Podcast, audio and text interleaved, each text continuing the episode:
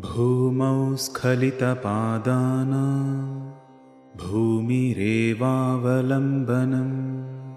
त्वयि जातापराधानां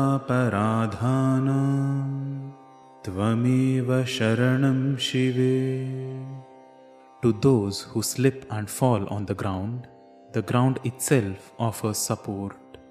Similarly, for those who commit mistakes in your worship, you alone offer refuge, O Goddess.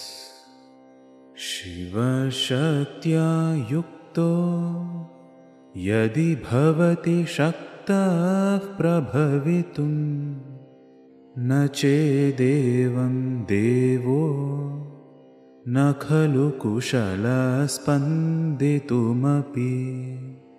अतस्त्वामाराध्याम् हरिहरविरिञ्चादिभिरपि प्रणन्तुं स्तोतुं वा कथमकृतपुण्यः प्रभवति Someone as powerful as Lord Shiva himself is only capable of action when he is united with Shakti. If he is not united with Shakti, he is not even capable of even reacting to situations or in other words, he becomes inert. If such is your importance when it comes to performing action, then how, O great goddess, can someone perform your worship or praise without having done any good deed? In other words, one must be really fortunate and must have accumulated a lot of virtue to even attempt praising or worshipping you. Taniyansam pamsum तव चरणपङ्केरुहभवं विरिञ्चिः सञ्चिन्वन् विरचयति लोकानविकलम् वहत्येनं शौरिः कथमपि सहस्रेण शिरसा हरसंक्षुद्यैनम् Bhajati bhasito dhoolanavithim. O Goddess, Lord Brahma collects the dust below your feet and from it creates all these worlds to perfection. Lord Vishnu, with thousands of heads, maintains these worlds with great effort, and Lord Shiva, with utmost reverence, powders these worlds back into sacred ash and smears it all over his body. अविद्यानामन्तस्तिमिरमिहिरद्वीपनगरी जडानां चैतन्यस्तबकमकरन्दश्रुतिझरी दरिद्राणां चिन्तामणिगुणनिका जन्मजलधौ निमग्नानां दंष्ट्रा मुररिपुवराहस्य भवति O Goddess, these particles are like an island from which arises the sun, who dispels the darkness of ignorance. They are like a delicious torrent of honey, which causes brightness and invigorates the dull ones. They are like a garland of precious jewels for those who are struck with poverty and for those who are drowned in the sorrows of life and death, they are like the tusks of Lord Varaha, who saved Mother Earth from drowning in the oceans. त्वदन्यः पाणिभ्याम् अभयवरदो दैवतगण त्वमेका नैवासि प्रकटितवराभीत्यभिनय भयात्रातुं दातुं फलमपि च वाञ्छासमधिकं शरण्ये लोकानां तव हि चरणावेव निपुणौ। O Goddess, who is the refuge to the people of all worlds, gods and goddesses other than you display Abhaya, fear dispelling, and Varada, boon providing mudras with both their hands. You alone never display these Varada and Abhaya mudras, since your feet themselves are adept at removing the fears and fulfilling the desires of the beings of all the worlds. हरिस्त्वामाराध्य प्रणतजनसौभाग्यजननी पुरानारी भूत्वा पुररिपुमपेक्षोभमनयत्। स्मरोऽपि त्वां नत्वा रतिनयनलेह्येन वपुषा मुनीनामप्यन्तः प्रभवति हि मोहाय महताम् Worshipping you, who bestows prosperity upon all your devotees, Lord Hari was able to become a charming female and stir waves of passion in the minds of no less a deity than Hara, the destroyer of three cities. And Smara or Manmatha, the Lord of Love, through your worship, obtained a form which is truly a feast for the eyes of his consort Rati Devi, with which has become capable of causing deep infatuation even in the minds of sages. धनुः पौष्पं मौर्वी मधुकरमयी पञ्चविशिखा वसन्तः सामन्तो मलयमरुदायो धनरथः तथाप्येकः सर्वं हिमगिरिसुते कामपि कृपा अपाङ्गात्ते लब्ध्वा जगदिदमनङ्गो विजयते His bow is made only of flowers Its bowstring is a line of honeybees. He has only five arrows, and these are made of flowers too.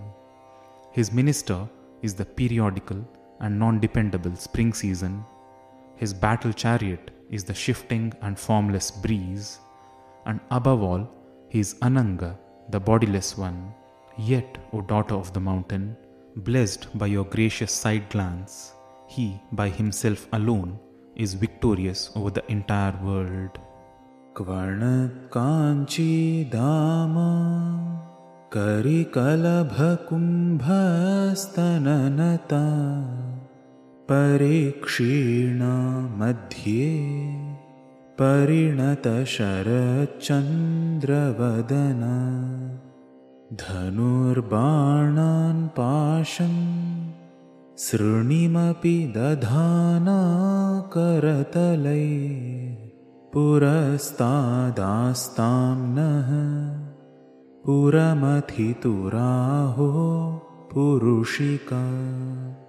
May the mother goddess, who has a jingling waistband, whose breasts are curved like the temples of a young elephant cub, whose waist is slender, whose face is as bright as the fully formed moon of Sharadrutu, who holds a bow, arrows, a noose, and a goad in her four hands, and who is the great consort of Lord Shiva, who vanquished Tripurasura present in front of us.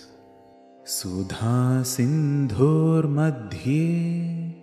सुरविटपि वाटी परिवृते मणिद्वीपे नीपो पवनवति चिन्तामणिगृहे शिवाकारे मञ्चे परमशिवपर्यङ्कनिलया भजन्ति त्वां धन्या कतिचन चिदानन्दलहरी।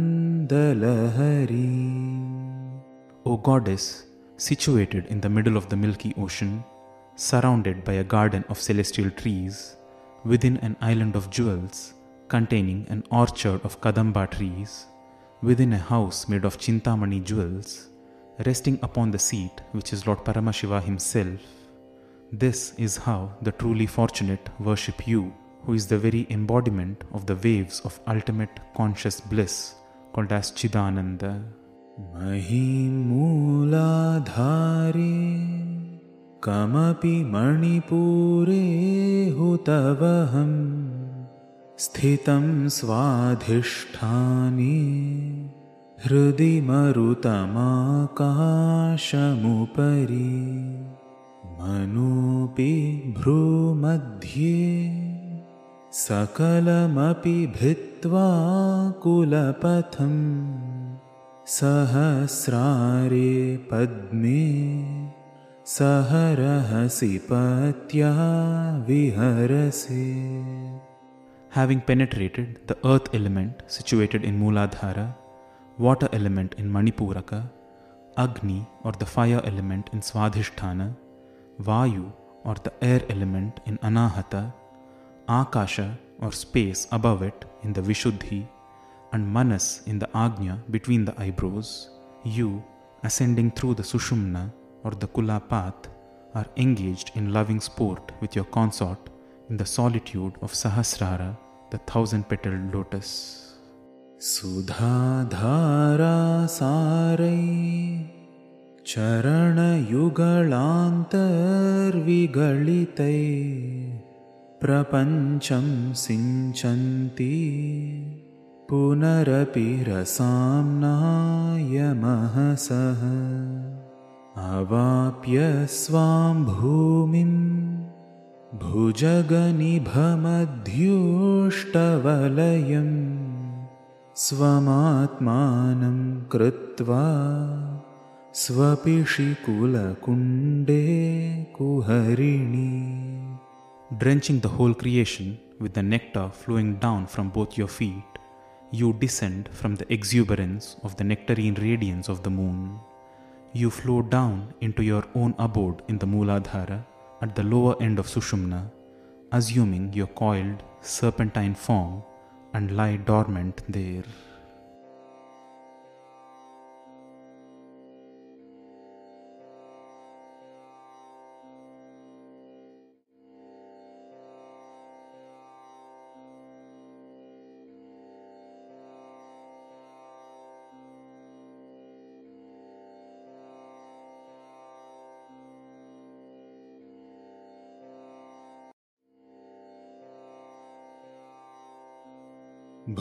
भूमौ स्खलितपादानां भूमिरेवावलम्बनम् त्वयि जातापराधानां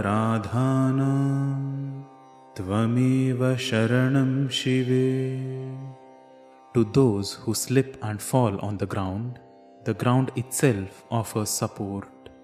Similarly, for those who commit mistakes in your worship, you alone offer refuge, O Goddess. चतुर्भिः श्रीकण्ठै शिवयुवतिभिः पञ्चभिरपि प्रभिन्नाभिः शम्भोर्नवभिरपि मूलप्रकृतिभिः चतुश्चत्वारिंशत्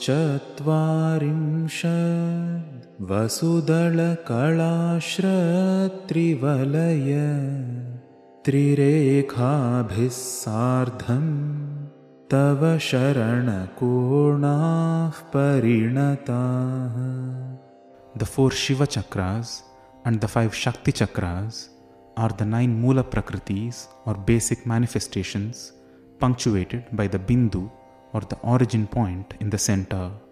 Then there are two lotuses, one of eight petals and another of sixteen, and then the three surrounding circles, and then three lines. This forms your mansion with 44 places of refuge.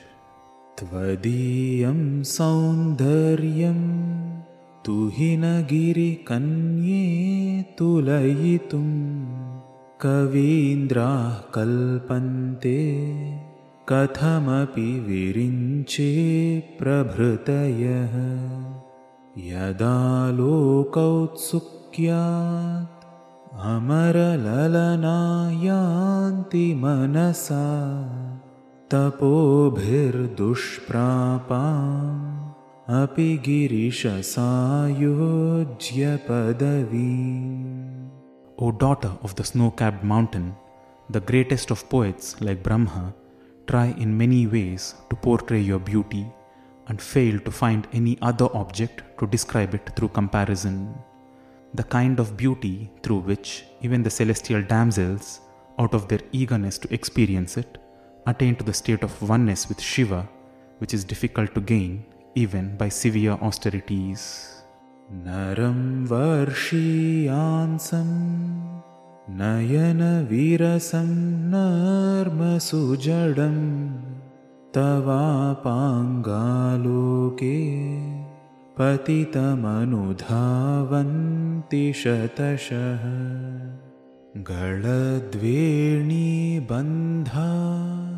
कुचकलशविस्रस्तसिचया हठात्त्रुट्यत्काञ्च्यो विगलितदुकूला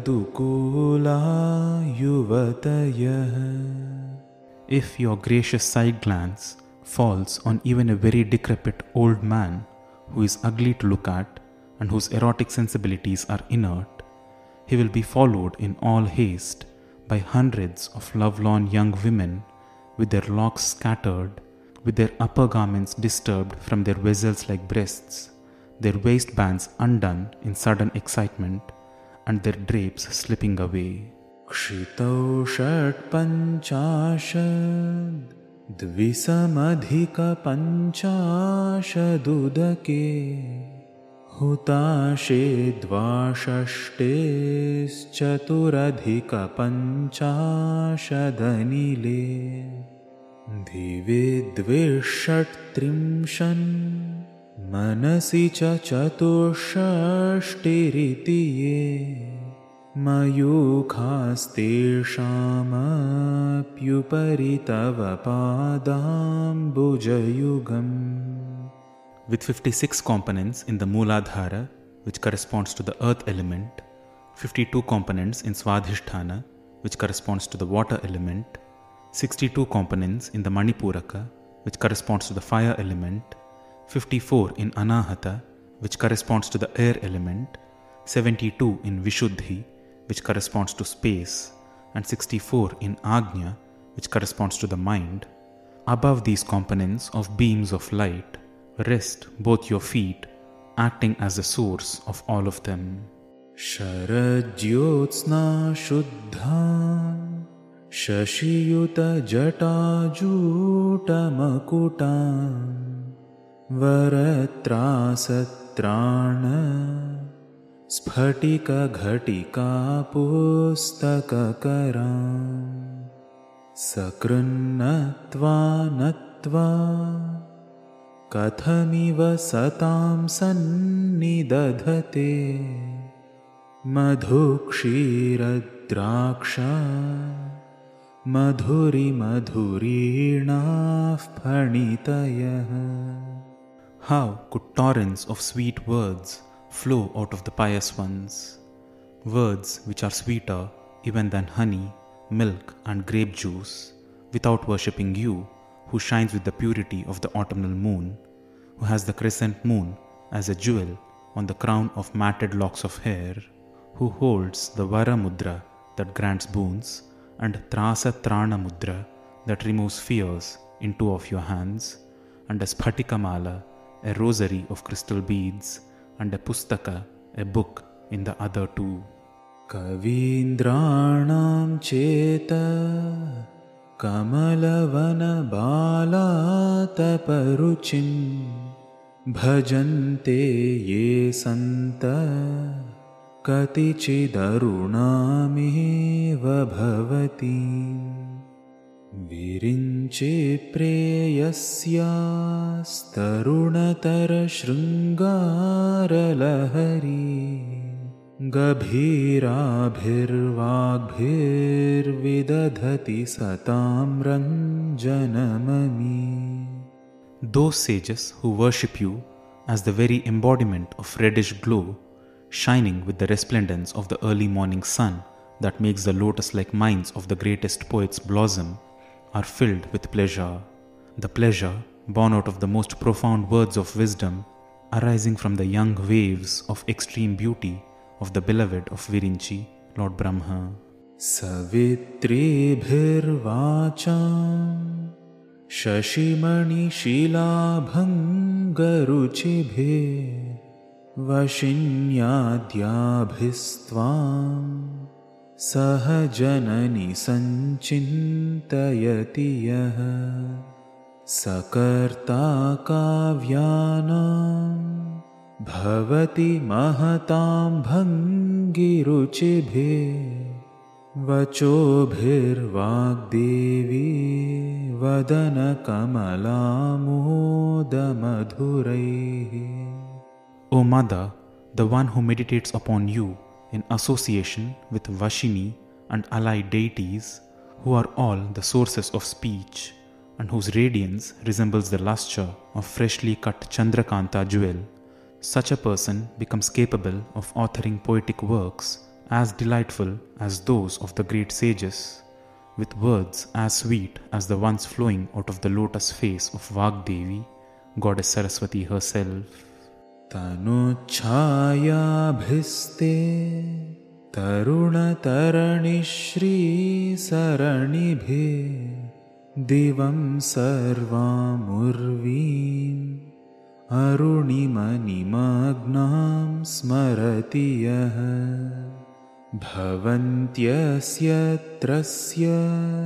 वनहरिणशालीननयना सहोर्वश्या वश्या कति कति न गीर्वाणगणिकाः The one who visualizes the entire sky and earth filled with a reddish glow emanating from the radiant light pouring out of your auspicious form, such a person has countless highly skilled celestial damsels like Urvashi with their bashful eyes like forest deer in his command. मुखं बिन्दुं कृत्वा कुचयुगमधस्तस्य तदधो। हरार्धं ध्यायेद्यो। हरमहिषिते मन्मथकला। ससद्यः संक्षोभम् नयति वनिता इत्यतिलघु त्रिलोकीमप्याशु भ्रमयति रवीन्दोस्तनयुगा O consort of Hara, by correlating your face as the Bindu, the pair of breasts as the part below it, and your form as the half of Hara himself, one who meditates upon your Manmathakala thus, such a person shall be able to attract the mind of any woman. In fact, this is of such little consequence because such a person shall be able to attract the entire existence which can be embodied as a beautiful woman with the sun and moon for her breasts. किरन्तीमङ्गेभ्यः किरणनिकुरुम्बामृतरसं हृदे त्वामाधत्ते हिमकरशिलामूर्तिमिव यः ससर्पाणां दर्पम् शमयति शकुन्ताधिप इव ज्वरप्लुष्टान् दृष्ट्या सुखयति सुधाधारसिरया। The one who meditates upon you, who radiates luminescence from your body, just as a moonstone does, such a person becomes capable of humbling the pride and ferocity of serpents like Garuda himself. Such a person becomes capable of comforting someone afflicted with fever by his mere gaze, which is as soothing as a stream of nectar.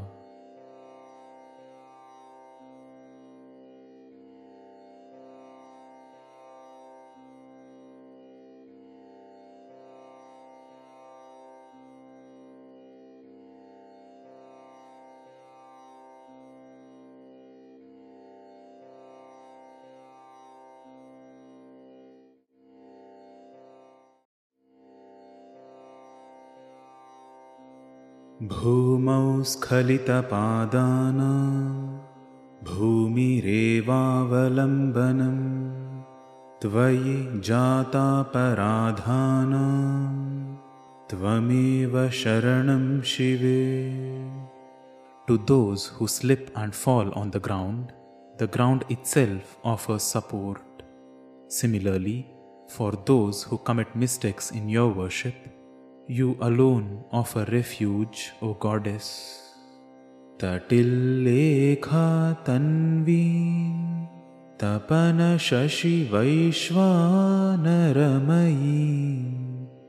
निषण्णां षण्णामप्युपरि कमलानां तव कला महापद्माटव्या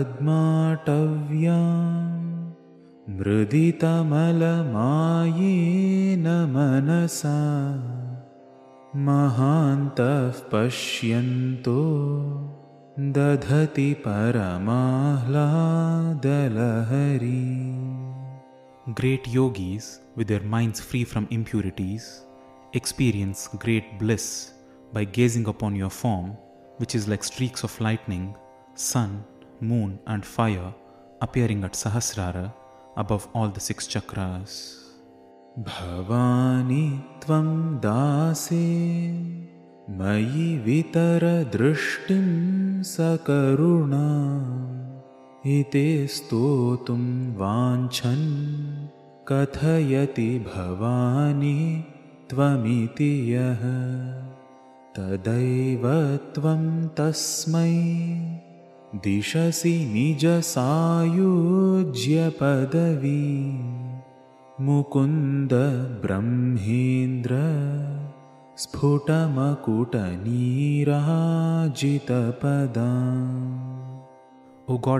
the one who seeks to praise you with the words Bhavani Tvam Dase Mai Vitara Drishtim Sakarunam, which means, O Bhavani, you please shower your compassionate glances upon this poor servant of yours. You grant him the very abode of unity with your own self. That abode which shines with the light reflected from the crowns of the very likes of Brahma, Vishnu, and Shiva who bow down with their heads before it. This is because the very first words in such a prayer, Bhavani Tvam in Sanskrit, also have the meaning of I must be you. त्वया हृत्वा वामं वपुरपरितृप्तेन मनसा शरीरार्धं शम्भोरपरमपि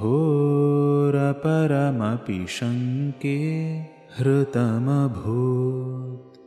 यदेतत्त्वद्रूपं सकलमरुणाभं त्रिनयनं कुचाभ्यामानम्रं कुटिलशशिचूडालमकुटम् Not being satisfied even after occupying the left half of Shiva, I wonder if you have occupied his right half too. I think so, since I perceive that form to be glowing red completely, with three eyes, slightly crouched forward due to the heaviness of your bosom, with a curved crescent moon on your crown. जगत्सूते धाता हरिरवति रुद्रः क्षपयते तिरस्कुर्वन्नेतत् स्वमपि वपुरीशस्तिरयति सदा पूर्वः सर्वं तदिदमनुगृह्णाति च शिव तवाज्ञामालम्ब्य क्षणचलितयोर्भ्रूलतिकयोः Brahma gives birth to this existence, Vishnu sustains it, and Rudra destroys it. Isha reverses the whole process, absorbing all of it into his own self. Sadashiva conducts all this through the power of his grace. All these five perform these activities upon receiving your command, conveyed through a momentary movement of your eyebrows. त्रयाणां देवानां त्रिगुणजनितानां तव शिवे भवेत् पूजा पूजा तव चरणयोर्या विरचिता तथा हि त्वत्पादोद्वहनमणिपीठस्य निकटे। स्थिता ह्येते शश्वन् मुकुलितकरोत्तन्समकुटाः O auspicious one, the worship of all the three gods, Brahma, Vishnu, and Shiva, born out of the three gunas, is considered to be performed as soon as your feet are worshipped. It is because all these deities are situated at the base of your abode, the Manidvipa, by holding their hands clasped in prayer above their heads. विरिञ्चिः पञ्चत्वं व्रजति हरिराप्नोति विरतिं विनाशं कीनाशो भजति धनदो याति निधनम् वितन्द्री माहेन्द्री विततिरपि सम्मीलितदृशा महासंहारेऽस्मिन् विहरति सति त्वत्पतिरसौ Brahma is reduced into the primordial elements. Vishnu attains to passiveness. Yama, the god of death, is himself destroyed. Kubera, the god of wealth, meets his end. And Indra, along with all his followers, have their eyes shut during dissolution. In that time of total dissolution, called Mahasamhara of the universe, O goddess, your husband Sadashiva alone is the one who plays.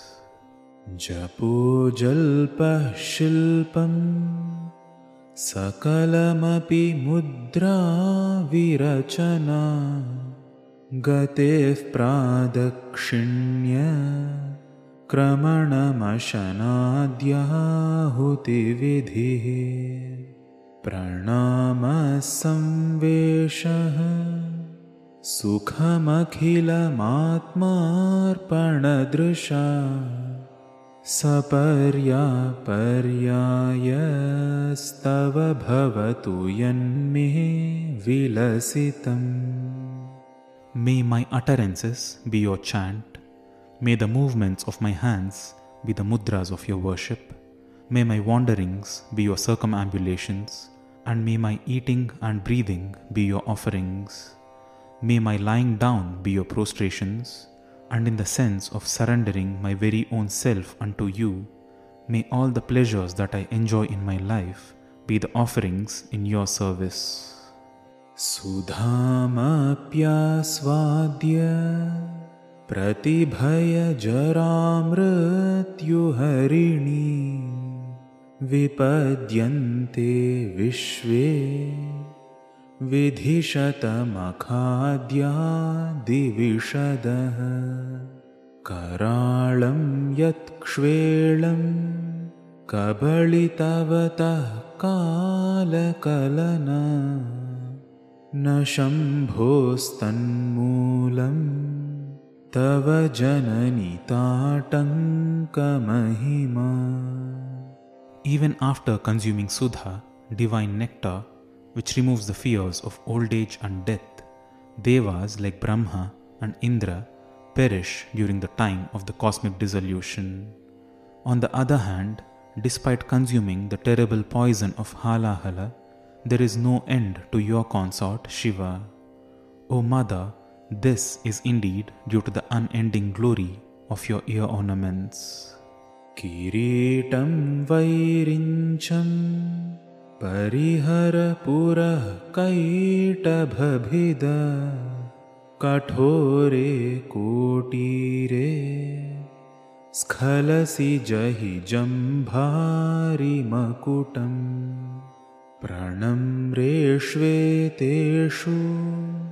प्रसभमुपयातस्य भवनम् भवस्यभ्युत्थाने तव परिजनोक्तिर्विजयते Avoid stumbling on the crown of Brahma. Be cautious of the crown of Vishnu. Take care not to slip on the hard crown of Indra. May these utterances of your attendants, cautioning you of the crowns of the bowed down devas, as you move in haste to welcome your consort Bhava at your abode, be ever victorious.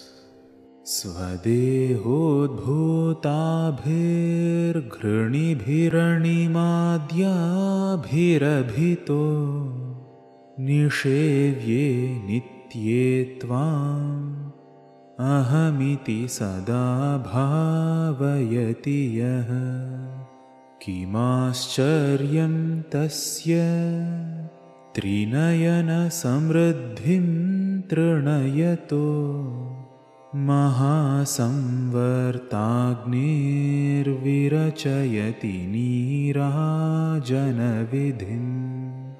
O eternal Mother who is worshipped by all, what is surprising about the fact that someone who meditates upon you, identifying oneself with you as being surrounded by the divine forces like anima, emanating like rays out of your body, such a person discards even the riches of enlightenment and even the cosmic dissolution can only be an offering of Nirajana to such a person.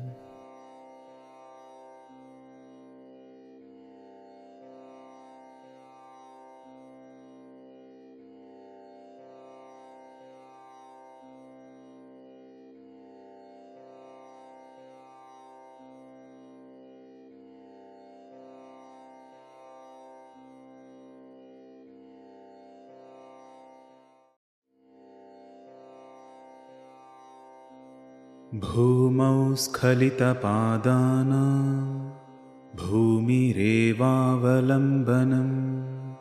त्वयि जातापराधाना त्वमेव शरणं शिवे To those who slip and fall on the ground, the ground itself offers support.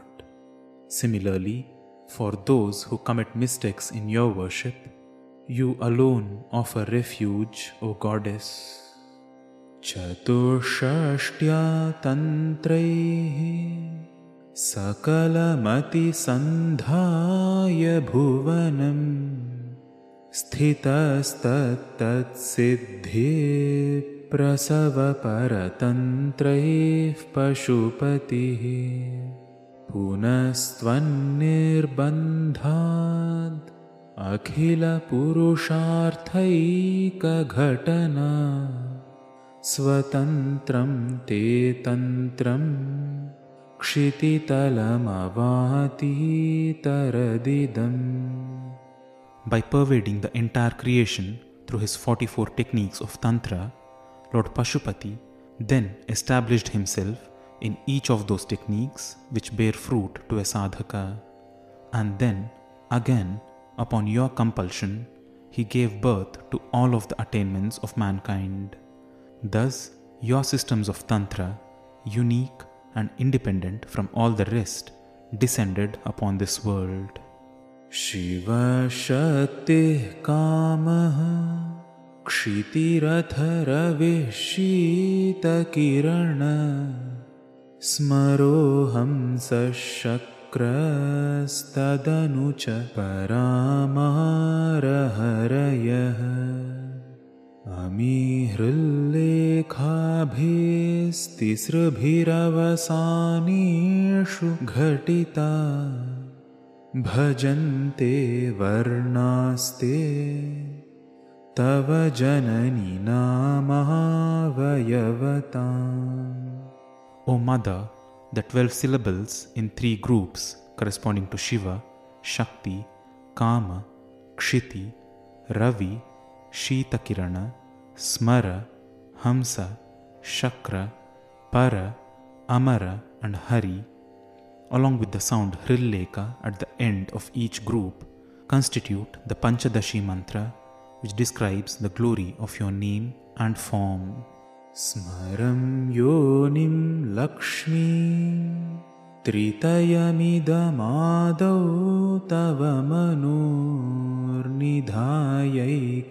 नित्ये निरवधिमहाभोगरसिकाः भजन्ते त्वां चिन्तामणिगुणनिबद्धाक्षवलया शिवाग्नौ जुह्वन्त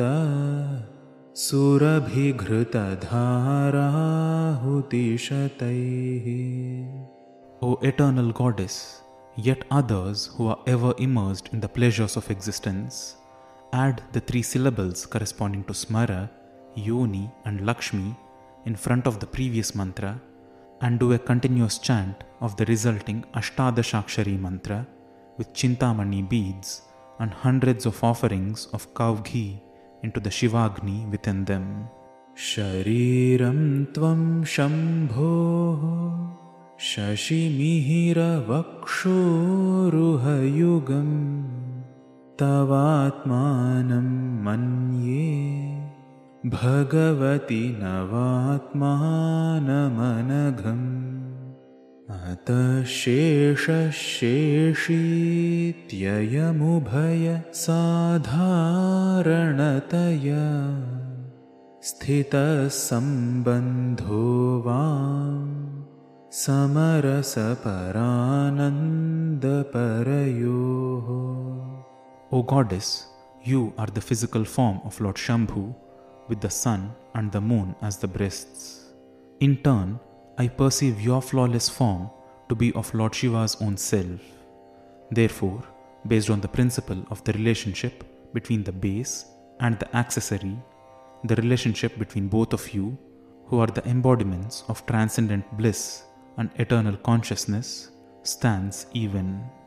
Manastvam yomatvam marudasi marutsarathirasi त्वमापस्त्वं भूमिः त्वयि परिणतायां न हि परम् त्वमेव स्वात्मानं परिणमयितुं विश्ववपुषा चिदानन्दाकारम् शिवयुवति भावेन बिभृशे You are the mind, you are space, you are air, and you are fire, you are water, and you are earth. There is no abode beyond attaining perfection in your worship. In order to expand yourself into a cosmic form, you yourself are manifest as the consort of Shiva embodiment of the bliss of consciousness. तवाज्ञाचक्रस्थं तपनशशिकोटिद्युतिधरं परं शम्भुं वन्दे परिमीलितपार्श्वं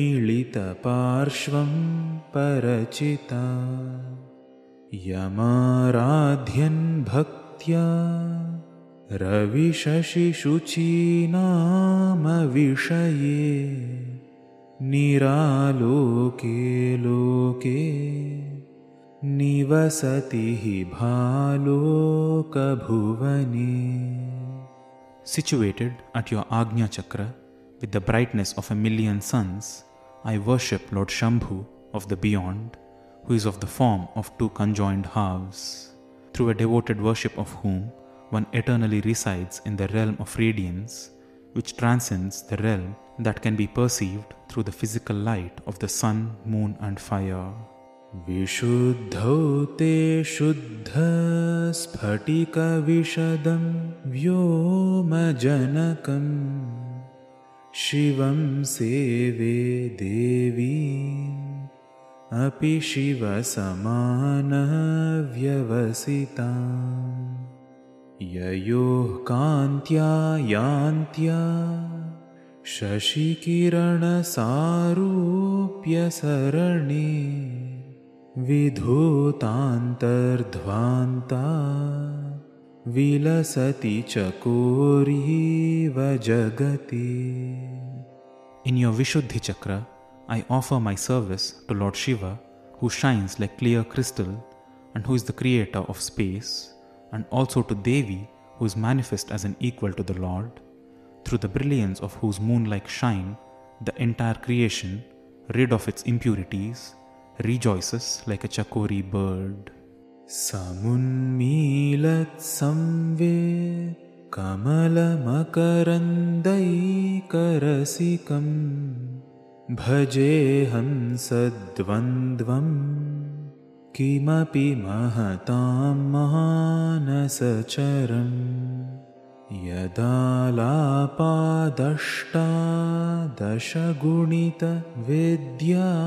परिणते यदा दत्ते दोषाद् गुणमखिलमद्भ्यः पय इव Next, I worship the pair of Hamsas that dwell in the hearts of great beings, relishing the honey of the fully blossomed lotuses of their wisdom, through the mutual songs of which one masters all the 18 systems of knowledge, and which separates one's virtues from vices, like separating milk from water. तव स्वाधिष्ठानि हुतवहमधिष्ठाय निरतं तमीडे संवर्तं जननि महतीं तां च समया। यदा लोके लोकान् दहति महति क्रोधकलिते दयार्द्राया दृष्टिः शिशिरमुपचारं रचयति। in your Swadhisthana Chakra, I worship the pair of you as Samvarta and the great Samaya, established with fire as their base, the enraged sight of which ends up in the burning up of all worlds, and the compassionate glance of which provides cool and pleasant relief. तटे शक्त्या तिमिरपरिपन्थे स्फुरणया स्फुरन्नानारत्नाभरणपरिणध्येन्द्रधनुषम् तव श्यामं मेघं कमपि मणिपूरैकशरणं निषेवे वर्षन्तम् हरमिहिरतप्तं त्रिभुवनम् Manipuraka Chakra, I worship the one who is like the darkness dispelling lightning, which is resplendent in the colors of a rainbow. I worship your dark, rain cloud like manifestation that brings its showers, cooling down the three worlds, heated up by the sun like Shiva. Tavadhare mule सह समयया लास्य परया नवात्मानं मन्ये नवरसमहाताण्डवनटम्। उभाभ्यामेताभ्याम् उदयविधिमुद्दिश्य दयया सनाथाभ्यां जज्ञे। जनकजननीमज्जगदिदम् In your Mooladhara Chakra, I meditate upon Navatman, Lord Shiva, engaged in the Mahatandava with all the Navarasas in the company of Samaya, Devi Shakti, engaged in a pleasant lasya. I perceive that it is because of this mutual dance, graciously aimed towards the birth of creation, that this existence now has a father and a mother.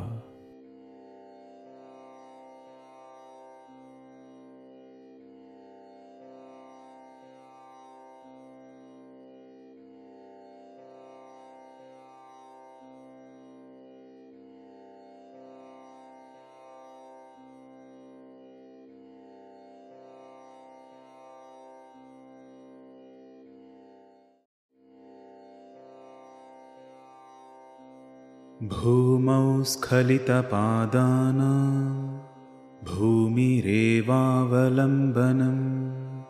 त्वयि जातापराधानां त्वमेव शरणं शिवे slip and fall on the ground, the ground itself offers support. Similarly, for those who commit mistakes in your worship, you alone offer refuge, O Goddess. गतैर्माणिक्यत्वम् गगनमणिभिः सान्द्रघटितम् किरीटं ते हैमं हिमगिरिसुते कीर्तयति यः सनीडे यच्छायाच्छुरणशबलं चन्द्रशकलं धनुःशौनासीरम् किमिति न निबध्नाति धिषणा O daughter of the snowy mountain, whoever describes your golden crown, set densely with the twelve suns made into jewels, will such a person not be of the impression that the crescent moon on your head, reflecting various colors from the hem of your golden crown, is verily Lord Indra's bow itself? धुनोतुध्वान्तं नः तुलितदलितेन्दीवरवनं घनस्निग्धश्लक्ष्णं चिकुरनिकुरुम्बं तव शिवे यदीयं सौरभ्यं सहजमुपलब्धुं सुमनसो वसन्त्यस्मिन् मन्ये वलमथनवाटी विटपिना।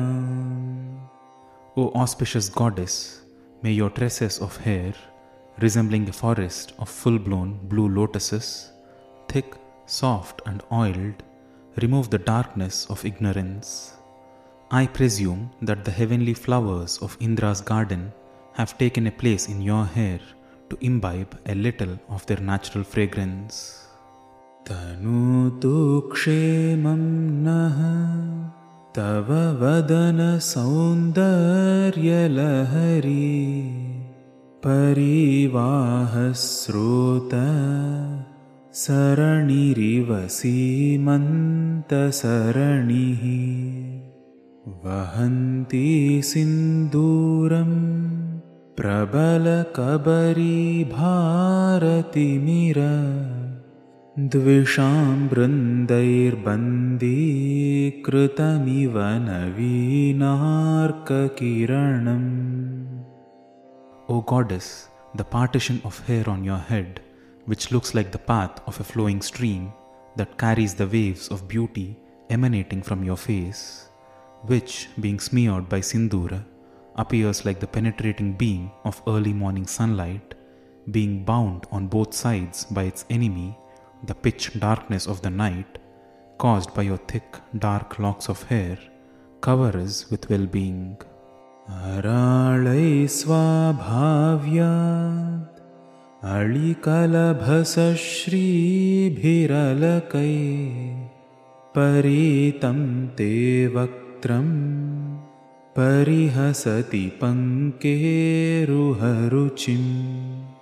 दरस्मेरे यस्मिन् दशनरुचिकिञ्जल्करुचिरे सुगन्धौ माद्यन्ति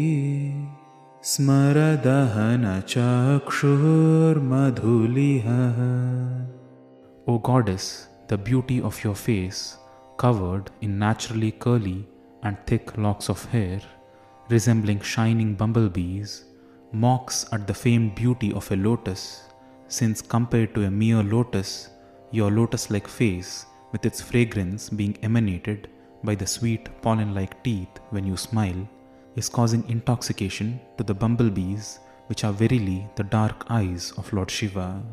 ललाटं लावण्य द्युतिविमलमाभाति तव यत् द्वितीयं तन्मन्ये मकुटघटितं चन्द्रशकलम् विपर्यासन्न्यासात् उभयमपि सम्भूय च मिथ सुधालेपस्यूतिः परिणमतिराकाहिमकरः O goddess, your forehead, which shines with enormous beauty, I think it is the second half of crescent moon that has been studded into your crown.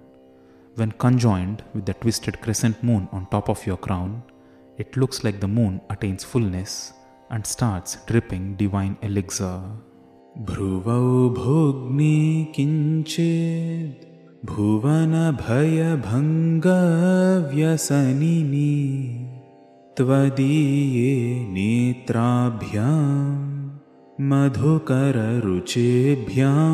धृतगुणम् धनुर्मन्ये सव्येतरकरगृहीतं रतिपते प्रकोष्ठे मुष्टौ च स्थगयति निगूढान्तरमुमे O goddess Uma, whose eyebrows are slightly curved as you are ever immersed in destroying the fears of existence, your curved eyebrows, along with your thick bumblebee like eyelashes, which form a string, seem like an outstretched bow held in an enclosed grip by the left hand of the Lord of Love, Manmatha himself. अहसूते सव्यं तव नयनमर्कात्मकतया त्रियामां वामं ते सृजति रजनीनायकतया। तृतीया ते दृष्टिः दरदलितहेमाम्बुजरुचे। समाधत्ते सन्ध्यां दिवसनिशयोरन्तरचरीम् Your right eye, which is of the nature of the sun, gives birth to the day, and your left eye, which is of the nature of the Lord of the night, the moon, creates night time. Your third eye, which shines like a golden lotus, and which is of the nature of the fire, causes the twilight periods in between day and night. विशाला कल्याणी स्फुटरुचिरयोध्या कुवलयै कृपाधारा धारा किमपि मधुरा भोगवतिका अवन्ति दृष्टिस्ते बहुनगरविस्तारविजया। ध्रुवं तत्तन्नाम व्यवहरणयोग्यः विजयते। The glory of your glance wins over the glory of all the major cities because of its many qualities of being all pervasive, Vishala, bestowing prosperity, Kalyani, being invincible, Ayodhya, being a stream of compassion, Dhara, being utterly sweet, Madhura, bestowing pleasure, Bhogavatika, and bestowing protection, Avanti, and hence is worthy of being praised by the very names of all these seven cities. कवीनां सन्दर्भ स्तबकमकरन्दैकरसिकं कटाक्षव्याक्षेप भ्रमरकलभौ कर्णयुगळम् अमुञ्चन्तौ दृष्ट्वा तव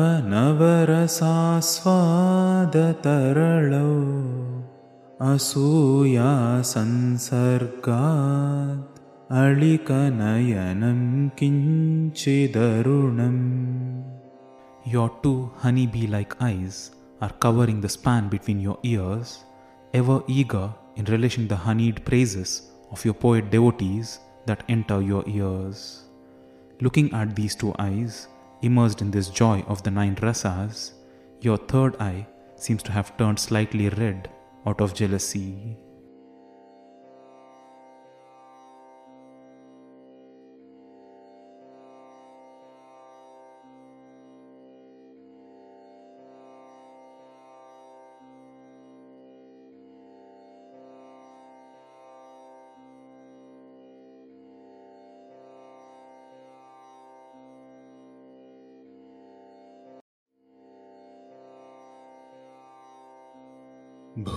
भूमौ स्खलितपादानां भूमिरेवावलम्बनम् त्वयि जातापराधानां त्वमेव शरणं शिवे on the ground, the ground itself offers support. Similarly, for those who commit mistakes in your worship, you alone offer refuge, O Goddess. शिवे शृङ्गारार्द्रा तदितरजनिकूत्सनपरा सरोषा गङ्गाया गिरिशचरिते विस्मयवती हराहेभ्यो भीता सरसिरुहसौभाग्यजयिनी सखीषु स्मेराते मयि जननि दृष्टे सकरुणा। O Mother, your glance, which is erotic towards Lord Shiva, which is filled with contempt towards anyone who isn't Shiva, which is filled with anger towards Ganga, which is filled with astonishment towards the deeds of Lord Girisha, which is filled with fear towards the great serpents adorning Hara, which is filled with triumph over the beauty of a lotus, and which is filled with happiness towards your companions, that glance is filled with compassion towards me. गते कर्णाभ्यर्णं गरुत इव पक्ष्माणि दधति पुराम्भेतुश्चित्तप्रशमरसवेद्रावणफले इमे नेत्रे गोत्राधरपतिकुलोत्तंसकलिके तवाकर्णाकृष्ट स्मरशरविलासं कलयतः O goddess, who is the crown jewel of the lineage of the King of Mountains, these two eyes of yours, adorned with eyelashes that extend until your ears, looking like the wings of Garuda himself, are capable of disturbing the profound stillness in the mind of Lord Shiva, who won over the three cities. These two eyes, which are stretched across the span of your ears, hold the playfulness of the very bow of the Lord of Love, Smara. विभक्तत्रैवर्ण्यं व्यतिकरितलीलाञ्जनतया विभाति त्वन्नेत्र त्रितयमिदमीशानदयिते। पुनः स्रष्टुं देवान् द्रुहिणहरिरुद्रानुपरताम् रजसत्वं बिभ्रतम इति गुणानां त्रयमिव। Lord Ishana, these three eyes of yours, marked with the darkness of Kajal, radiate with the nature of three distinct colors, as if they have undertaken the task of creating the cosmic trinity of Brahma, Vishnu, and Shiva out of their three qualities of Rajas, Sattva, and Tamas once again. पवित्रीकर्तुं नः पशुपतिपराधीनहृदये दयामित्रैर्नेत्रैररुणधवलश्यामरुचिभिः न दशोणु गङ्गा तपनतनयेति ध्रुवममुम् त्रयाणां तीर्थानाम् उपनयसि सम्भेदमनघम् who is ever immersed in the thoughts of Lord Pashupati, with your three compassionate eyes of the nature of red, white, and black, you cause the three holy streams of Ganga, Yamuna, and Saraswati, and also their confluence with an intention to purify us. निमेषोन्मेषाभ्यां प्रलयमुदयं याति जगति तवेत्याहुः सन्तो धरणिधरराजन्यतनये त्वदुन्मेषाज्जातं जगदिदमशेषं प्रलयत परित्रातुं शङ्के परिहृतनिमेषास्तव दृशः daughter of the King of Mountains, the pious ones say that the world is dissolved and created by the closing and opening of your eyes. With the opening of your eyes, this entire creation sprang forth from nothingness, and I suspect that you have now given up blinking in order to protect us. तवापर्णे कर्णे जपनयनपैशून्यचकिता निलीयन्ते तूये नियतमनिमेषाशफरिकाः इयञ्च श्रीर्बद्धच्छदपुटकवाटं कुवलयम् जहाति प्रत्यूषे निशि च विघटय्यः प्रविशति O goddess Aparna, astounded at your beautiful eyes that are ever awake, the Shapharika fish stay within the water with their eyes ever open. Even the very goddess of riches abandons the water lilies at dawn, causing them to close, and only enters them at night, making them blossom. दृशाद्राघीयस्य दरदलितनीलोत्पलरुचा दवीयांसं दीनं स्नपय कृपया मामपि शिवे। अनेनायं धन्यो भवति न च ते हानिरियता। वने वा हर्म्ये वा समकरनिपातो हिमकरः। O goddess Shiva, shower your long, freshly blossomed lotus like glance upon this distanced and destitute me with compassion. This devotee of yours shall be blessed by this act, and there is no harm done to you in this process, just as the moon is impartial in his benevolence, be it over a palace or over the wilderness. अराळं ते पाळीयुगळमगराजन्यतनये न केषामाधत्ते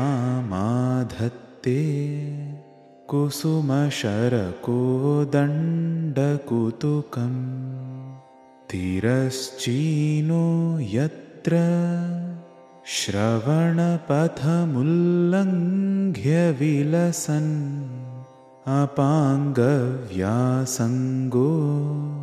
दिशति शरसन्धानधिषणा O daughter of the king of mountains, who is not reminded of the playfulness of Manmatha's bow on seeing your pair of arched ridges between the eyes and the ears? This is because your long side glances across the ridges, reaching up to your ears, give the impression of an arrow mounted on a bowstring. स्फुरद्गण्डाभोग प्रतिफलितताटङ्कयुगळं चतुश्चक्रं मन्ये तव मुखमिदं मन्मथरथम् यमारुह्य द्रुह्यत्यवनिरथमर्केन्दुचरणम् महावीरो मारः। प्रमथपतये सज्जितवते। I feel that your face, adorned with a pair of earrings and the reflection in your glistening cheeks, resemble the very chariot of Manmatha. Mounted on that chariot, which is verily this earth, with the sun and the moon as its wheels, which is readied for battle against Shiva, the lord of the Pramathaganas, the valiant Manmatha goes to war. सरस्वत्या सूक्तिरमृतलहरी कौशलहरी पिबन्त्या शर्वाणि श्रवणचुलुकाभ्यामविरलम् चमत्कारश्लाघा चलितशिरसः कुण्डलगणो झणत्कारैस्तारैः प्रतिवचनमाचष्ट इव ते O consort of Lord Sharva, as you relish with your ears the hymns chanted by Goddess Saraswati, which outshine the sweetness of even a torrent of elixir, as you nod your head in appreciation, the tinkling sounds made by your earrings seem to outshine the sweetness of those hymns themselves.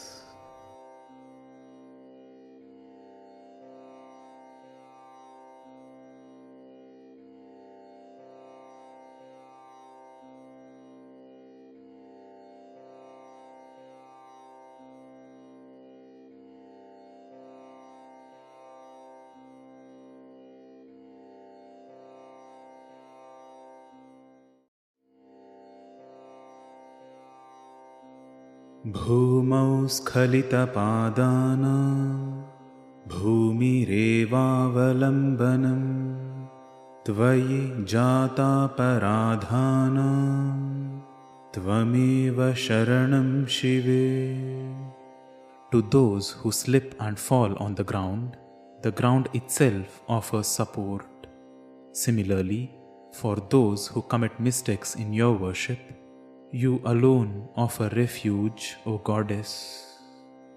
असौ नासा वंशस्तुहिनगिरिवंशध्वजपटी त्वदीयो निदीयः फलतु फलमस्माकमुचितम् वहन्नन्तर्मुक्ता शिशिरतरनिःश्वासगलितं समृद्ध्या यत्तासां बहिरपि समुक्ता मणिधरः banner of the lineage of the snowy mountain, may your nose, resembling a tender bamboo staff, make our desires fruitful. As it carries within it the coolest, free breeze of inhalation and exhalation, it is also adorned on the outside with a nose ring studded with a white pearl. प्रकृत्या रक्तायास्तव सुदति दन्तच्छदरुचे। प्रवक्ष्ये सादृश्यं जनयतु फलं वेद्रुमलता न बिम्बं तद्बिम्ब प्रतिफलनरागादरुणितम् तुलामध्यारूढुं कथमिव न लज्जेत कलय O goddess with beautiful rows of teeth, of your naturally red lips, I say that the only possible comparison is if a naturally red coral bore fruit. The usual poetic comparison of a red bimba fruit, which gets its redness only by the reflected light of the moon, why is it not ashamed to be even compared to a fraction of your beauty? स्मितज्योत्स्ना जालं तव वदनचन्द्रस्य पिबता चकोराणामासीत्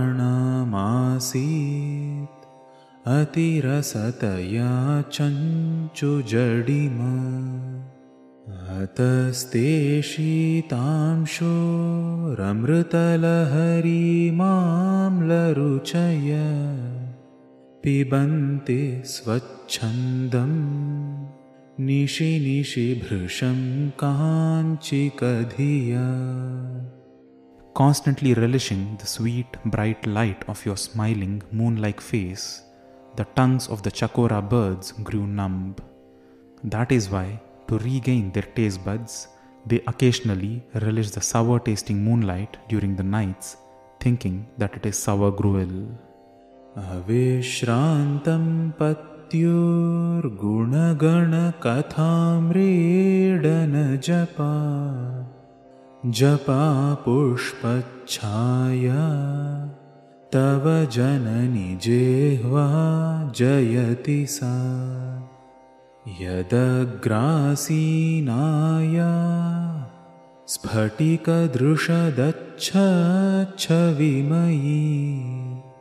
सरस्वत्या मूर्तिः परिणमति माणिक्यवपुषा Incessantly praising the glory of your husband, your tongue, which has acquired reddish tinge of a japa flower, may it be ever victorious. Because of this phenomenon, the pure crystal white form of Devi Saraswati, who is situated at the tip of your tongue, has also acquired a reddish glow. रणे जित्वा दैत्यान् अपहृतशिरस्त्रैः कवचिभिः निवृत्तैश्चण्डांश त्रिपुरहरनिर्माल्यविमुखैः विशाखेन्द्रोपेन्द्रैः शशिविशदकर्पूरशकला विलीयन्ते मातस्तव वदनताम्बूलकबलाः defeating the Daityas in battle and then setting aside their crowns and armors, but still deprived of Lord Shiva's garlands in praise, since they have been promised to Chanda in perpetuity, your children Kumara, Indra, and Vishnu approach you. And O Mother, when you feed them the betel leaves from your own mouth, the small crystals of pure white camphor which remained in them are then crushed and digested by them. विपञ्च्या गायन्ति विविधमपदानं पशुपते त्वयारब्धे वक्तुं चलितशिरसा साधुवचने तदीयैर्माधुर्यैरपलपिततन्त्रीकलरवां निजां वीणां वाणी निचूलयति चोळेन निभृतम्। As goddess Saraswati was playing her veena named Vipanchi and singing the glories of Lord Pashupati, when you started appreciating it with the nods of your head and your words of praise, the sweetness of your words overshadowed the sounds of the veena strings, and out of embarrassment, goddess Saraswati started hiding the veena with the hem of her sari. कराग्रेण स्पृष्टम् तुहिनगिरिणा वत्सलतया गिरीशेनोदस्तम् मुहुरधरपानाकुलतया करग्राह्यं शम्भोर्मुखमुकुरवृन्तं गिरिसुते कथङ्कारं ब्रूम तव चुबुकमौपम्यरहितम् Touched by the tips of the fingers of Himavan, the snowy mountain, due to his affection for his child, lifted up by Girisha, the lord of the mountain, with an intention to drink repeatedly from your lips, held by Shambhu, like one would hold a mirror to one's face. O daughter of the mountain, how shall we describe the beauty of your chin, which has no worthy comparison? भुजाश्लेषान्नित्यम् पुरदमयितुः कण्टकवती तव ग्रीवा धत्ते मुखकमलनाळश्रियमियम्।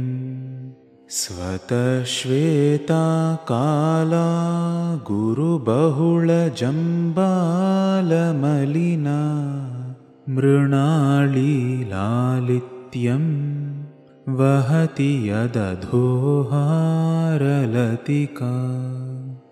Due to being in the constant embrace of the arms of Lord Shiva, your neck, with its hairs risen, resembles the beauty of a thorny, tender stalk of a lotus. The necklace of pearls below it, which is white by its own nature, but has been darkened by the application of fragrant agaru paste, makes this resemblance with a lotus stalk in muddy waters even more prominent. गळिरेखास्तिस्रो गतिगमकगीतैकनिपुणे विवाहव्यानद्ध प्रगुणगुणसङ्ख्या प्रतिभुवः विराजन्ते नानाविधमधुररागाकरभुवा त्रयाणां ग्रामाणाम् स्थितिनियमसीमानैव O goddess who has a unique expertise of the rhythm and the flow of music, the three folds on your neck are indicative of the number of knots tied with the Mangala Sutra at the time of marriage. They shine forth as if representing the positions and guidelines of music, are the three gramas out of which various sweet ragas spring forth. Mrinali मृद्वीनां तव भुजलतानां चतसृणां चतुर्भिः सौन्दर्यं सरसिजभवस्तौतिवदनैः नखेभ्यः सन्त्रस्यन् प्रथममथनादन्धकरिपो चतुर्णां शीर्षाणां सममभयहस्तार्पणधिया lotus born Brahma, with his four faces, sings the praise of the beauty of your four lotus stalk like arms.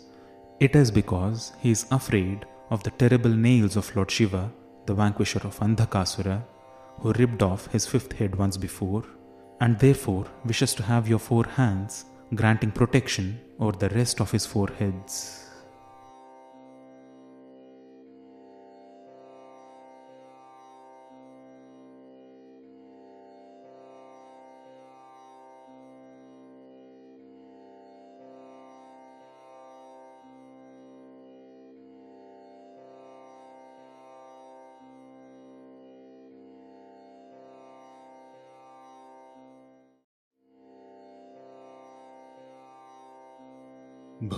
भूमौ स्खलितपादानां भूमिरेवावलम्बनं त्वयि जातापराधानां त्वमेव शरणं शिवे To those who slip and fall on the ground, the ground itself offers support. Similarly, for those who commit mistakes in your worship, you alone offer refuge, O Goddess. नखानामुद्योतैर्नवनलिनरागं विहसतां कराणां ते कान्तिं कथय कथयामा कथमुमे कयाचिद्वा साम्यम् भजतु कलयाहन्तकमलं यदि क्रीडल्लक्ष्मी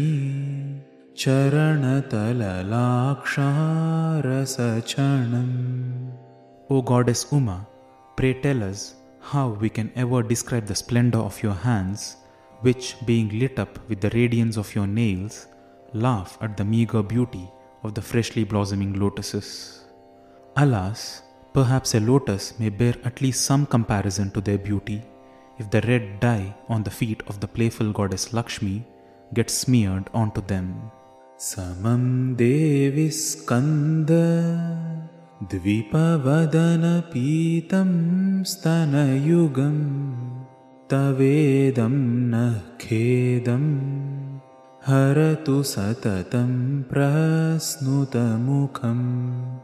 यदा शङ्का कुलितहृदयो हासजनक स्वकुम्भौ हेरम्ब परिमृशति हस्तेन झटिति O goddess, may your lactating pair of breasts, which feed both Lord Skanda and Lord Ganesha at once, remove all our miseries.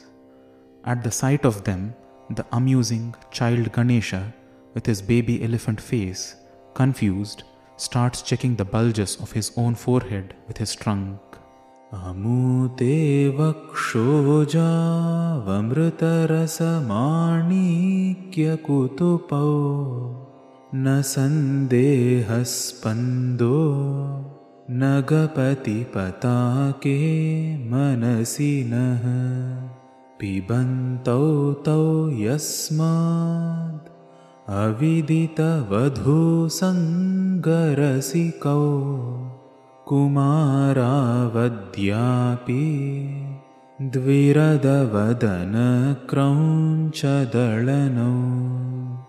O banner of the King of Mountains, there is no doubt in our minds that these pair of breasts of yours are two jewel encrusted vessels that are filled to the brim with the elixir of immortality, drinking from which both Ganesha and Skanda have remained as children even until today without knowing the pleasures of sexual union.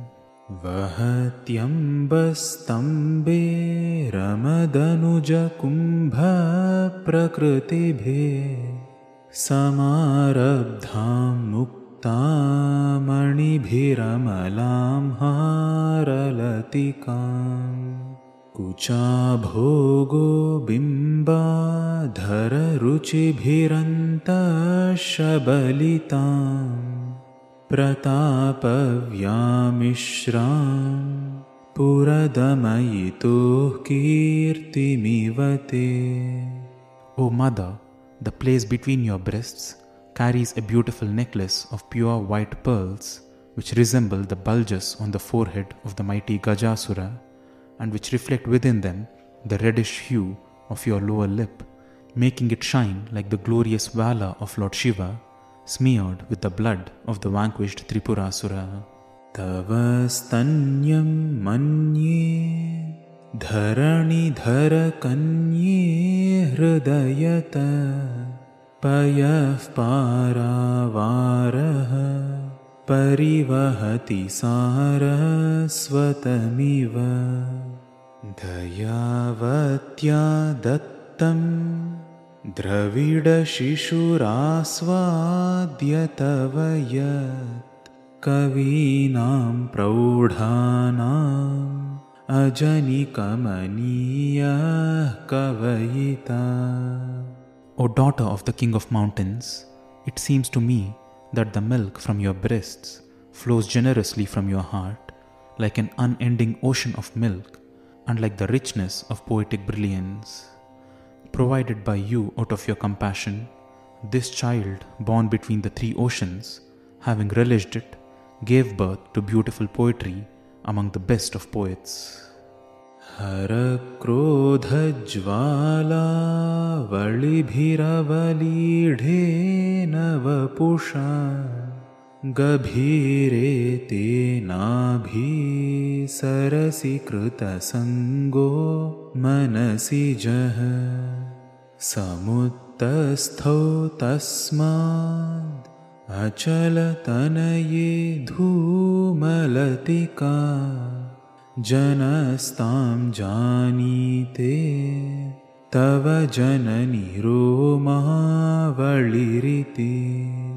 With his body covered in the encircling flames of Lord Hara's rage, Manmatha dove into the deep lake of your navel. Out of this arose gentle columns of smoke, and O mother, your children came to know this as a series of fine hairs rising above your navel. यदेतत्काळिन्दी तनुतरतरङ्गाकृतिशिवे कृशे मध्ये किञ्चित् जननि तव यद्भाति सुधियाम्। विमर्दादन्योन्यं कुचकलशयोरन्तरगतं तनुभूतं व्योम प्रविशदिवनाभिं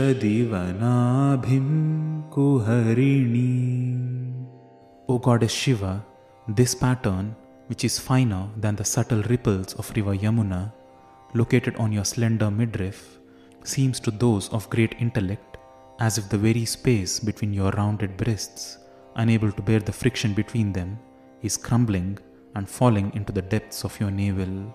स्थिरो गङ्गावर्तः स्तनमुकुलरोमावलिलता कलावालं कुण्डं कुसुमशरतेजोहुतभुजः रतेर्लीलागारं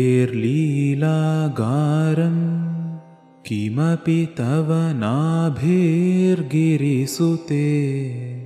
बिलद्वारं सिद्धेर्गिरिशनयनानां विजयते O daughter of the mountain, glory be to your indescribable navel, which seems like a steady whirlpool on river Ganga, which seems like the flower pot out of which your subtle pattern of hair raises up like a vine, blossoming into the flowers of your breasts, which seems like the Vedic altar into which the very lord of flowery arrows Manmatha is offered, which seems like the pleasure house of his wife Rati Devi, and which seems to Lord Shiva's eyes like the entrance of a cave of attainments.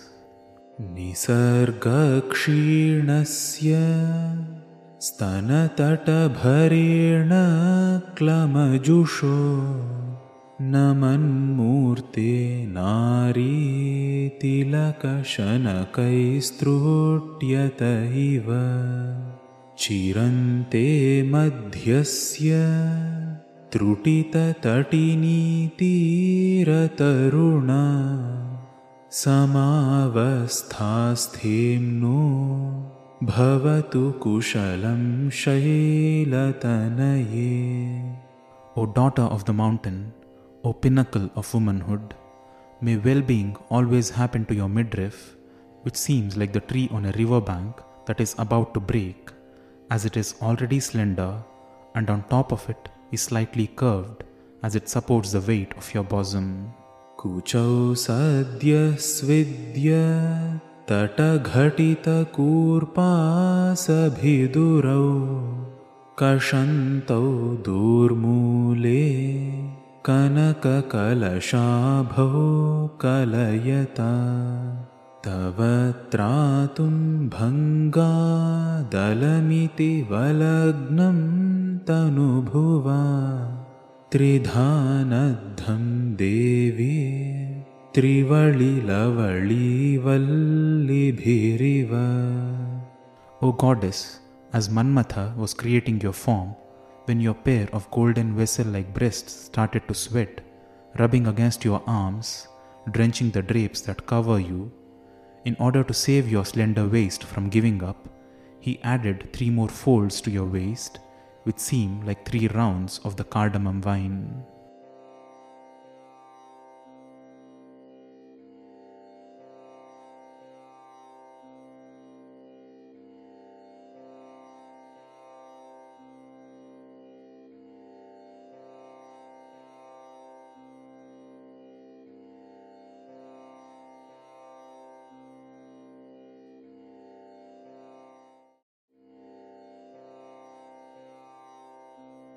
भूमौ स्खलितपादानां भूमिरेवावलम्बनं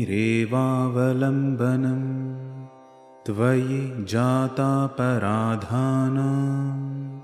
त्वमेव शरणं शिवे To those who slip and fall on the ground, the ground itself offers support. Similarly, for those who commit mistakes in your worship, you alone offer refuge, O Goddess. गुरुत्वं विस्तारं क्षितिधरपतिः पार्वतीनिजात् नितम्बादाच्छिद्य त्वयि हरणरूपेण निदधे अतस्ते विस्तीर्णो गुरुरयमशेषां वसुमती नितम्बप्राग्भारः स्थगयति लघुत्वं नयति च O Parvati, your father, the mountain king, took properties of heaviness and expansiveness from his own being and granted them to you as a parting sum during marriage. And hence, your heavy hips carry upon them this endless expanse of creation as a tiny child. करीन्द्राणां शुण्डान् कनककदलीकाण्डपटली उभाभ्यामूरुभ्याम् उभयमपि निर्जेत्य भवति सुवृत्ताभ्यां प्रणतिकठिनाभ्यां गिरिसुते विधिज्ञे जानुभ्यां विबुधकरिकुम्भद्वयमसि।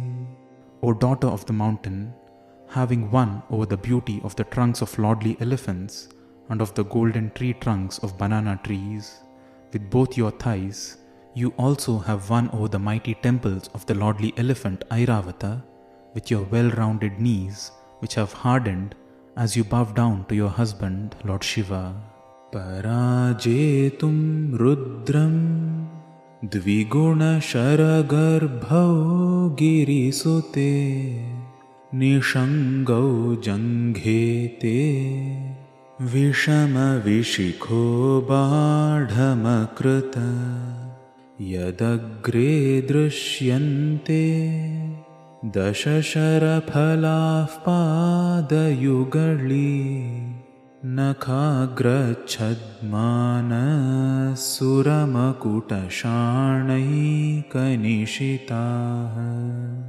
O daughter of the mountain, in order to defeat Rudra, Manmatha, who usually carries five arrows, made both your shins into his quiver, doubling his arrows into ten. This is because at the base of your shins one can see your feet with ten arrowheads like toenails, which seem to be sharpened by the very crowns of the suras who bow down to you. श्रुतीनां मूर्धानु दधति तव यौ शेखरतया ममाप्येतौ मातः शिरसि दयया धेहि चरणौ ययोः पाद्यं पाथः पशुपतिजटाजूटतटिनी ययोर्लाक्षालक्ष्मीररुणहरिचूडामणिरुचिः your pair of feet, which even Upanishads, the essence of the Vedas, wear as a crown, please place them upon my head as well, out of your compassion. It is the water that washes these feet, which flows along the matted hairs of Lord Pashupati as river Ganga, and it is the red dye that decorates these feet, which is the brightness of the ruby adorning Lord Hari's chest. नमो वाकं ब्रूमो नयनरमणीयाय पदयो तवास्मै द्वन्द्वाय स्फुटरुचिरसालक्तकवते असूयत्यत्यन्तं यदभिहननाय स्पृहयते पशूनामीशान प्रमदवनकङ्केळितरवे We sing the prayers of this charmingly beautiful pair of feet of yours, which are smeared with shining red dye. It is desiring the touch of these feet that the Lord of creatures, Ishana, feels jealous of the Ashoka trees that you tread upon in your garden. मृषा कृत्वा गोत्रस्खलनमथ वैलक्ष्यनमितं ललाटे भर्तारं चरणकमले ताडयति ते। चिरादन्तशल्यं दहनकृतमुन्मूलितवता तुलाकोटिक्वाणै किलिकिलितमीशानरिपुणा When your husband made an error and referred to you by the name of Ganga and bowed his head in shame, and when you struck him on his forehead with your lotus like feet, immediately Manmatha, who resides in your feet and who was once reduced to ashes by his enemy, Lord Shiva, let out a burst of laughter in the form of the tinkling of the series of bells on your anklets. Himani हन्तव्यं हिमगिरिनिवासैकचतुरौ निशायां निद्राणं निशिचरमभागे च विशदौ वरं लक्ष्मीपात्रं श्रियमतिसृजन्तौ समयिनाम् सरोजं त्वत्पादौ जननि जयतश्चेत्रमिह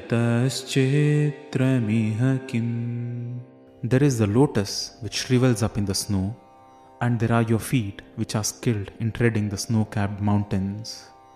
There is the lotus which sleeps in the night, and there are your feet which shine even in the darkest of the night. There is the lotus which is held by the grace of the goddess of wealth Lakshmi, and there are your feet which grant even the utmost of riches to your devotees. O mother, what is surprising in the fact that the pair of your feet win over the splendor of a lotus? Padam te kirtinam prapadam apadam devi vipadam कथं नीतं सद्भिः कठिनकमठीकर्परतुलां कथं वा बाहुभ्याम् उपयमनकाले पुरभिदा। यदा दायन्यस्तं दृषदिदयमानेन मनसा। O Goddess, how is it that your feet, which are worthy of utmost praise, which grant ultimate abode, and which remove all obstacles, are compared by the pious ones with something as hard as a tortoise shell in their poetry. How is it that these gentle pair of feet have been placed on top of the hard grinding stone during marriage ritual by the cruel hearted Lord Shiva?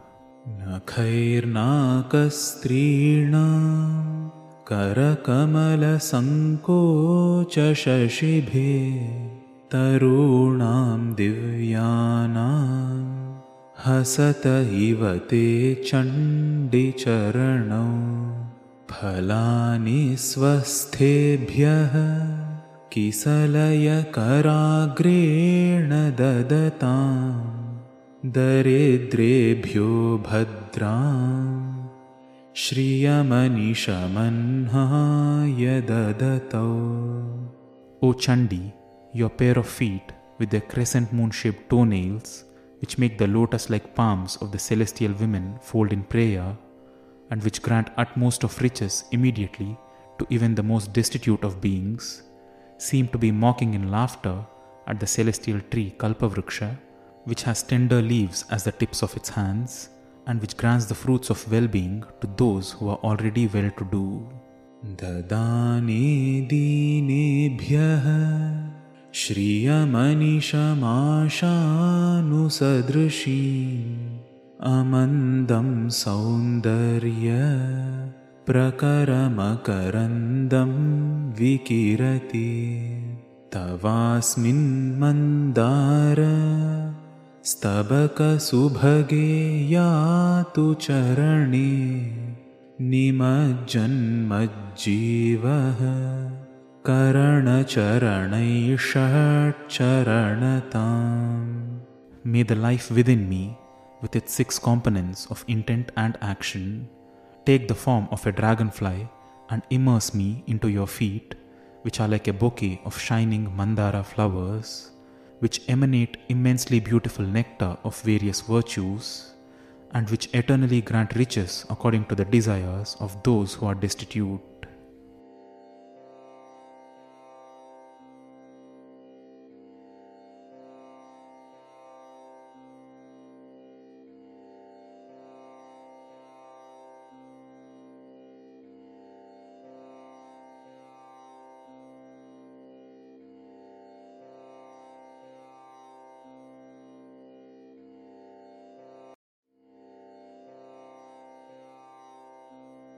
भूमौ स्खलितपादानां भूमिरेवावलम्बनम् त्वयि जातापराधानां त्वमेव शरणं शिवे To those who slip and fall on the ground, the ground itself offers support. Similarly, for those who commit mistakes in your worship, you alone offer refuge, O Goddess. पदन्यासक्रीडा परिचयमिवारब्धुमनस स्खलन्तस्ते खेलं भवनकलहं सा न जहति अतस्तेषां शिक्षाम् सुभगमणिमञ्जीररणितच्छलादाचक्षाणं चरणकमलं चारुचरिते With an intention to get started with the art of a graceful gait, the royal swans slip and slide, failing to follow your footsteps. Therefore, O goddess of virtuous deeds, your lotus like feet seem to be making a jingling sound from a series of radiant bells adorning your anklets, as if teaching them a rhythm to follow. गतास्ते मञ्चत्वं द्रुहिणहरिरुद्रेश्वरभृत शिवस्वच्छच्छाया घटितकपटप्रच्छदपटः त्वदीयानां भासां प्रतिफलनरागारुणतया शरीरी शृङ्गारो रस इव दृशां दोग्धिकुतुकम् Your attendants, Brahma, Hari, and Rudra, have taken on the form of your seat. Shiva assumed the form of a pure white blanket on top of it under the guise of offering you protection, and under the reflection of the redness of your own radiance, the Sringara Rasa seems to have taken on a personified form and is causing utmost pleasantness to the eyes. अराळाकेशेषु प्रकृतिसरला मन्दहसिते शिरीषाभाचित्ते दृशदुपलशोभाकुचतटे भृशन्तन्वी मध्ये पृथुरुरसिजारोहविषये जगत्रातुं शम्भोर्जयति करुणा काचिदरुणा। Crooked in the shape of her hair, but straightforward in her nature with a gentle smile, soft like a flower in her heart, but as hard as the grinding stone in the rounded shape of her breasts, highly slender at her midriff, but heavily endowed at the hips and breasts. In order to protect the world, may this reddish, compassionate, feminine aspect of Lord Shambhu be ever victorious. कलङ्कः कस्तूरी रजनिकरबिम्बं जलमयं कलाभिः कर्पूरैर्मरकतकरण्डं निबीडितम् अतस्त्वद्भोगेन प्रतिदिनमिदं रिक्तकुहरं विधिर्भूयो भूयो निबिडयति नूनं तव कृते With the dark spot on the moon as Kasturi, the orb of the moon as the goblet that holds perfumed water, and the phases of the moon as camphor crystals, the jewel encrusted container that is used for your service is equipped. As you relish these every single day, and as the container empties, Lord Brahma replenishes it gradually once again, resulting in the waning and waxing phases of the moon. पुरारातेरन्तः पुरमसि ततस्त्वच्चरणयो सपर्या मर्यादा तरलकरणानामसुलभा तथा ह्येते नीता शतमखमुखा सिद्धिमतुला तव द्वारोपान्तस्थितिभिरणिमाद्याभिरमरा being the consort of the Lord who vanquished Tripurasura, the service and worship of your feet is not easy to beget to those of simple deeds. That is exactly why these Indra and other deities who simply stand watch at the entrance of your abode were still able to gain utmost attainments like Anima and others. कळत्रं वैधात्रं कति कति भजन्ते न कवय श्रियो देव्याः को वा न भवति पतेः कैरपि धनैः महादेवं हित्वा तव सति सती नाम चरमे कुचाभ्यामासङ्गः कुरवकतरोरप्यसुलभः Have countless poets not had the fortune of being the lords of knowledge in the form of Saraswati, the consort of Brahma? Who would not become the lord of riches even with little wealth in the form of Lakshmi, the consort of Vishnu?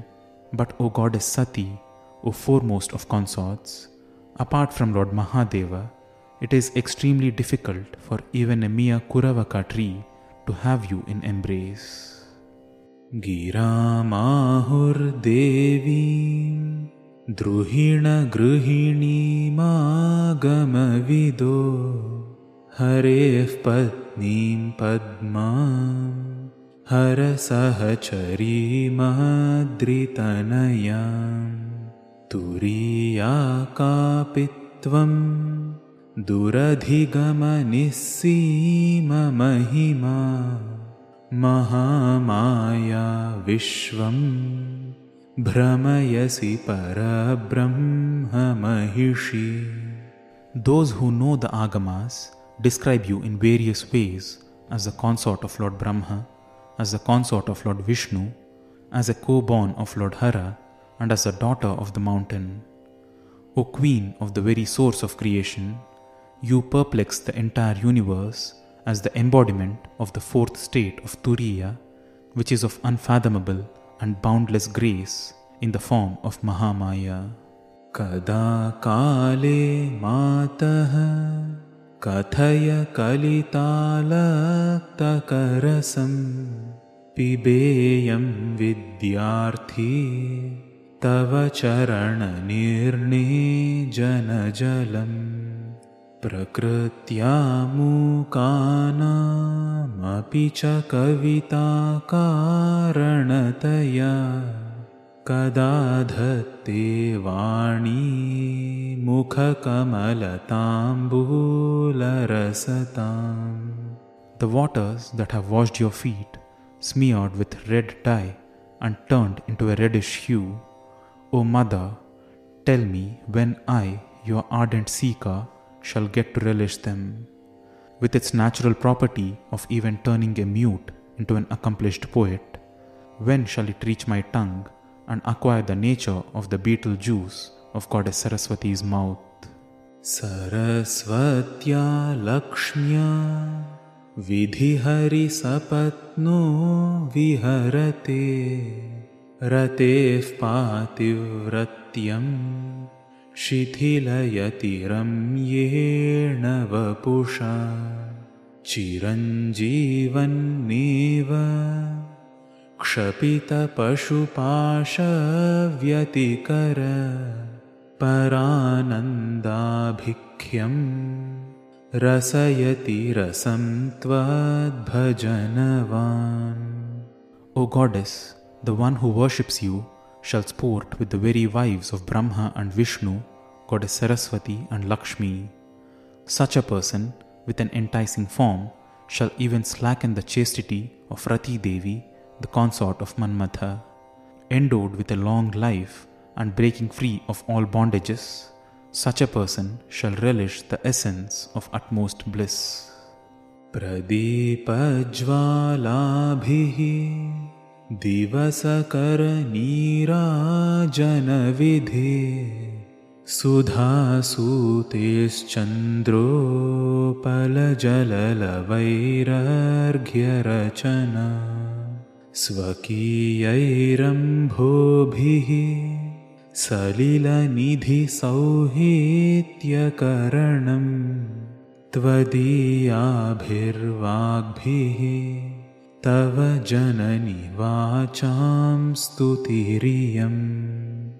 We make an offering of Nirajana with lit lamps to the very source of day, the sun, an offering of Arghya by pouring droplets of water to the one who births nectar, the moon, and attempt to please the ocean by offering its own waters back unto itself. Similarly, O Mother, with the power of speech and with vocabulary which you have bestowed, this is a praise unto your own self. इति श्रीमत्परमहंसपरिव्राजकाचार्यस्य श्रीगोविन्दभगवत्पूज्यपादशिष्यस्य श्रीमच्छङ्करभगवतः कृतौ सौन्दर्यलहरी समाप्ता